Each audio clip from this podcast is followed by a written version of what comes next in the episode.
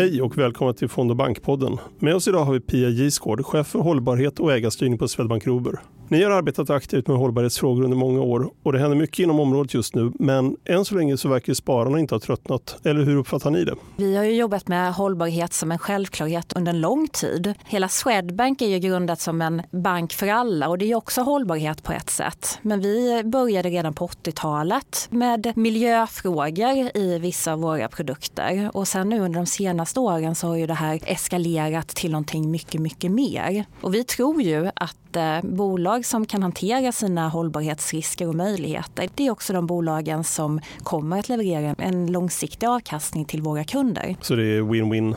När ni tittar på hållbarhet eller ESG, från vilket perspektiv gör ni då? Är det ett etiskt perspektiv eller är det just förvaltningsdelen som ni ser på? Men jag skulle säga att det är både, både och. Vi har ju en värdegrund på Robur som ju också överensstämmer med våra kunders till stor del. Och det är ju, vi vill inte tjäna pengar och vara investerade i vissa typer av bolag. Så vi är inte investerade i kontroversiella vapen, tobaksindustrin eller i oljeproducenter. Men det är ju det som vi väljer då att inte vara investerade i. Utan det som är intressant, mer intressant är ju det vi faktiskt faktiskt investerar i och då vill vi vara investerade i bolag som också är möjliggörare och som kan bidra till den gröna omställningen som vi behöver göra. Även ha kontroll på andra typer av hållbarhetsrisker som mänskliga rättigheter exempelvis. Ja, du nämnde vapen, olja. Det är väldigt tydligt att peka ut vad man inte investerar i. Men har du några exempel på sånt ni aktivt valt att investera i? Ja, men eh, till exempel nu i, eh, om man tänker i en, i en grön omställning så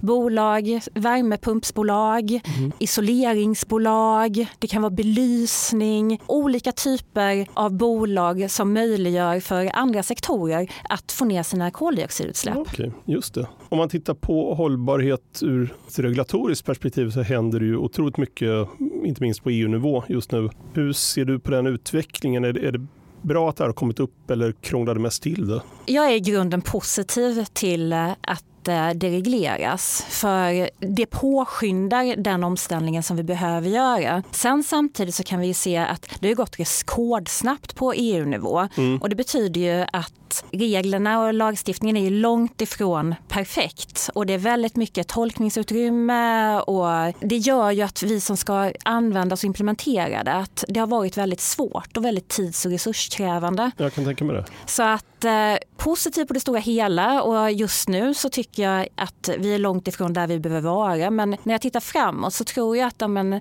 tre, fyra, fem år så kommer vi ha en relativt bra lagstiftning på plats. Ja, finns det någon risk att det blir good enough? Att man tänker att ja, men EU har ju sagt att den här nivån räcker. Man håller ju på på EU nu att revidera igen för man tycker att det kanske inte blev så bra i första. Ja, okay. Så nu är det konsultationer igen ute för att se vad man ska göra om.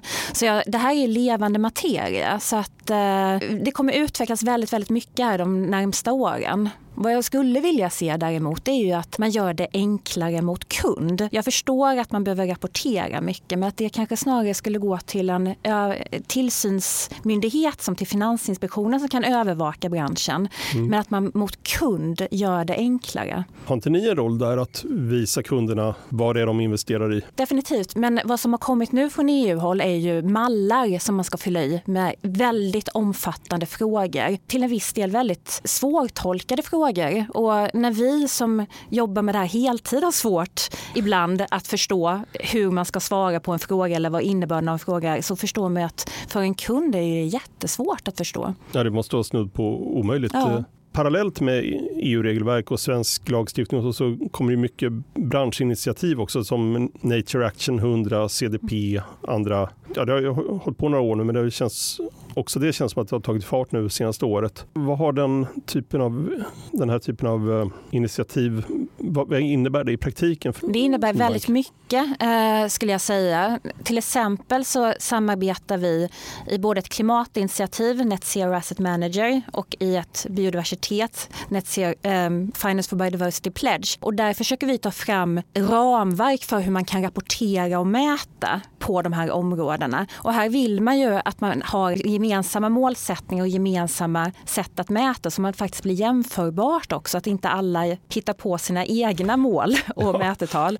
Det gör ju att vi tillsammans ju kan göra någonting mycket bättre än vad det hade blivit om vi hade gjort det enskilt. Finns det en vilja från branschen att göra det? Det finns en stor vilja skulle jag säga. Och jag tror också det att man behöver växeldra lite också. Eh, och det ser vi ju i de här stora påverkansinitiativet som då Climate Action 100 Plus och nu Nature Action 100 som är motsvarigheten på naturområdet. Att där delar man ju upp då bolagen emellan sig så att man tar lead på vissa bolag som man kanske redan har en etablerad kontakt med och fortsätter arbetet där medan då andra då tar för de andra bolagen. Så att okay. man, det blir en fråga också att vi har begränsade resurser och då gäller det att prioritera och där då hjälper vi att växeldra gentemot olika bolag.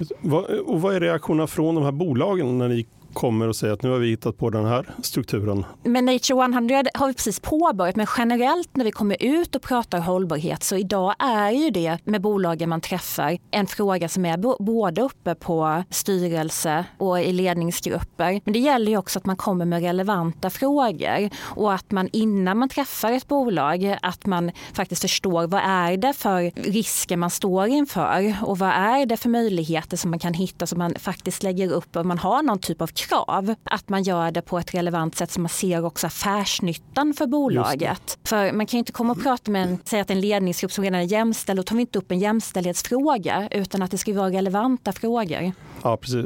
Och också från bolagens håll har man börjat inse att det här kan vara något som är resultatdrivande och Definitivt. kan locka investerare. Definitivt. Det finns ingen som kämpar emot det här är en utveckling som där, där, folk har en ganska stor samsyn i alla fall. Ja, men jag skulle säga det. Sen naturligtvis så flyttas ju fokus från tid till annan. Vi kan ju ändå så se att för ett par år sedan så kom ju bolag igång med att de satte sina klimatmål.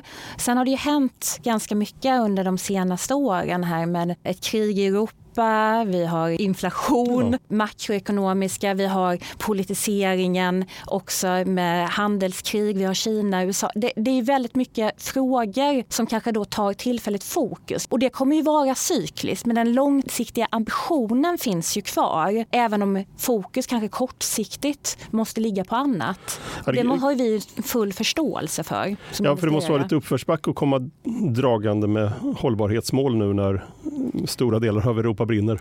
Självklart, men samtidigt så måste man ju då se om det finns en affärsnytta för bolaget. Mm. Om det finns det, då är det ju inte så stor uppförsbacke. Nej, just det. Hur ser fondspararna på det här? Det är, om man tittar på investeringar så fondsparar nästan alla i artikel 8-fonder mm. som ju ändå är mm ganska hållbara.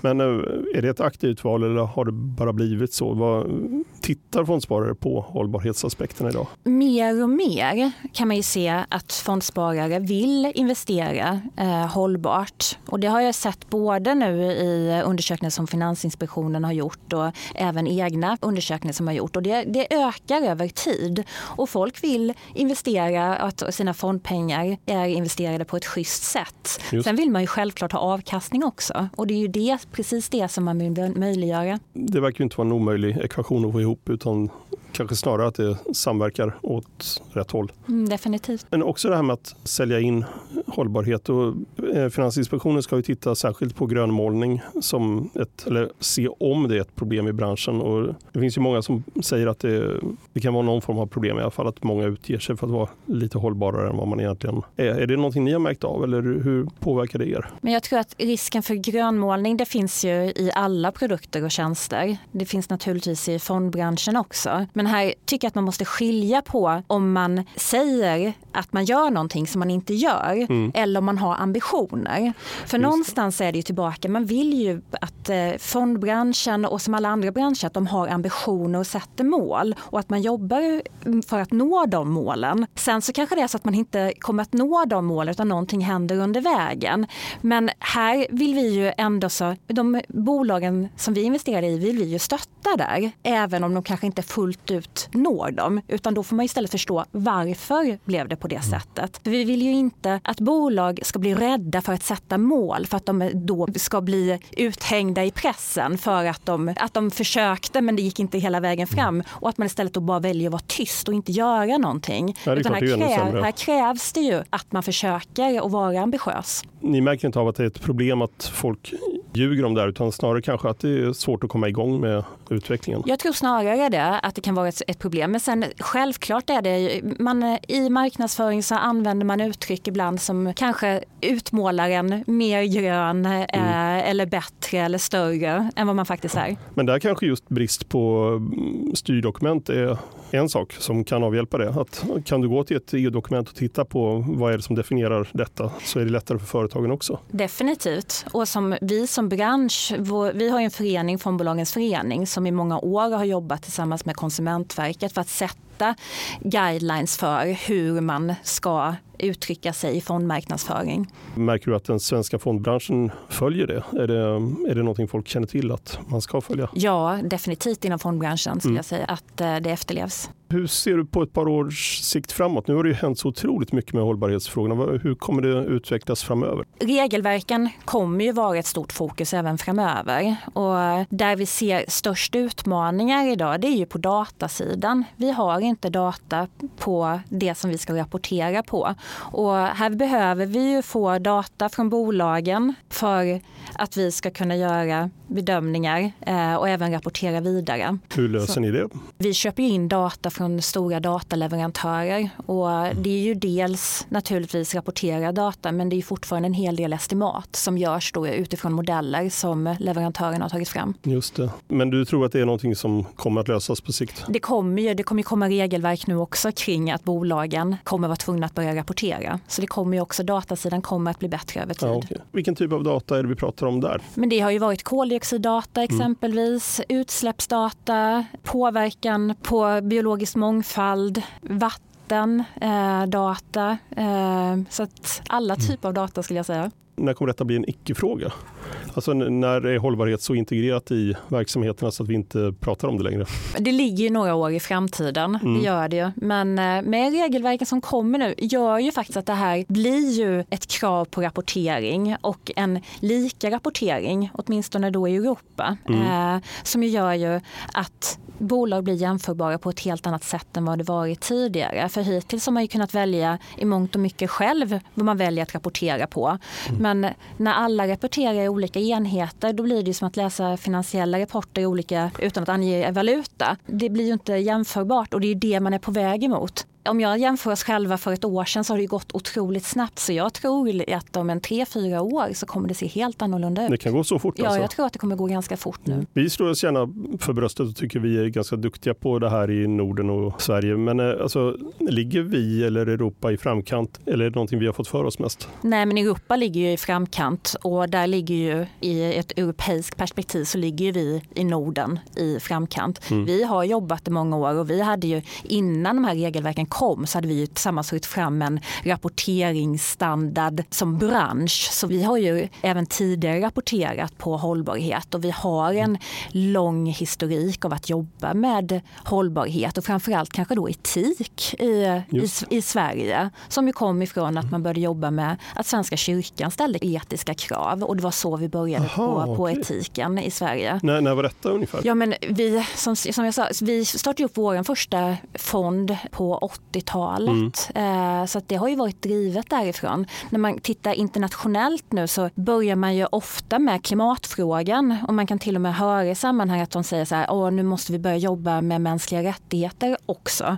Och för oss är det så självklart att vi arbetar ju både med mänskliga rättigheter och klimat och Just. naturligtvis då med en governance och en struktur som är grunden till att även kunna leverera på andra typer av hållbarhetsmål. Så det är inte lika självklart att se ESG som en, som en sammanhängande frågeställning i andra delar av världen, utan där tänker man kanske snarare på klimat? Eller? Det har varit väldigt stort fokus på klimat, ja. Det har mm. det varit. Framförallt hos kapitalförvaltare som har börjat i den änden. Men när ni är ute och pratar med ett multinationellt bolag, förstår de var ni kommer ifrån, vad det är för frågeställningar ni har? Definitivt. För jag, jag skulle säga att eh, där man ser den politisering som sker idag av ESG så ser man ju fortfarande att bolagen fortsätter ju att jobba eh, med, med den strategin som de har satt när det gäller hållbarhetsfrågor. Så även när man kommer över, man vet ju att i USA så är det ju väldigt politiserat nu kring mm. ESG. Men när man pratar med bolag där så är ju det en del av en strategi. Så att eh, arbetet att fortsätta på marken helt enkelt. Ja, för de ser en affärsnytta i det här. Definitivt. Så där kan det bli så att företagen kommer att få berätta för politikerna i USA att vänta lite, det här är faktiskt något vi måste göra. Ja, eller att de bara fortsätter att arbeta så får politikerna fortsätta med sitt spel. För där har ju politiserats väldigt hårt senaste året eller några år. Märker ni att det ställer till det för er? Nej, men vi tycker inte det, utan vi upplever att bolagen står fast för sina strategier. Mm. Ja, men det är ju positivt.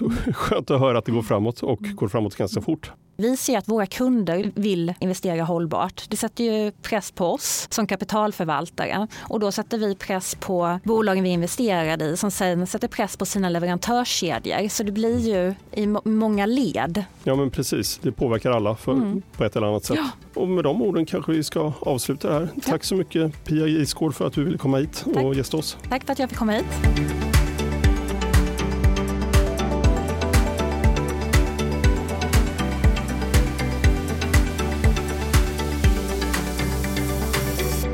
Du har lyssnat på Fond och bankpodden. Jag heter Ulf Lundblad, producent för Julia Siverts. Ansvarig utgivare är Peter Fällman. Podden görs av Dagens Industri och Bonnier News.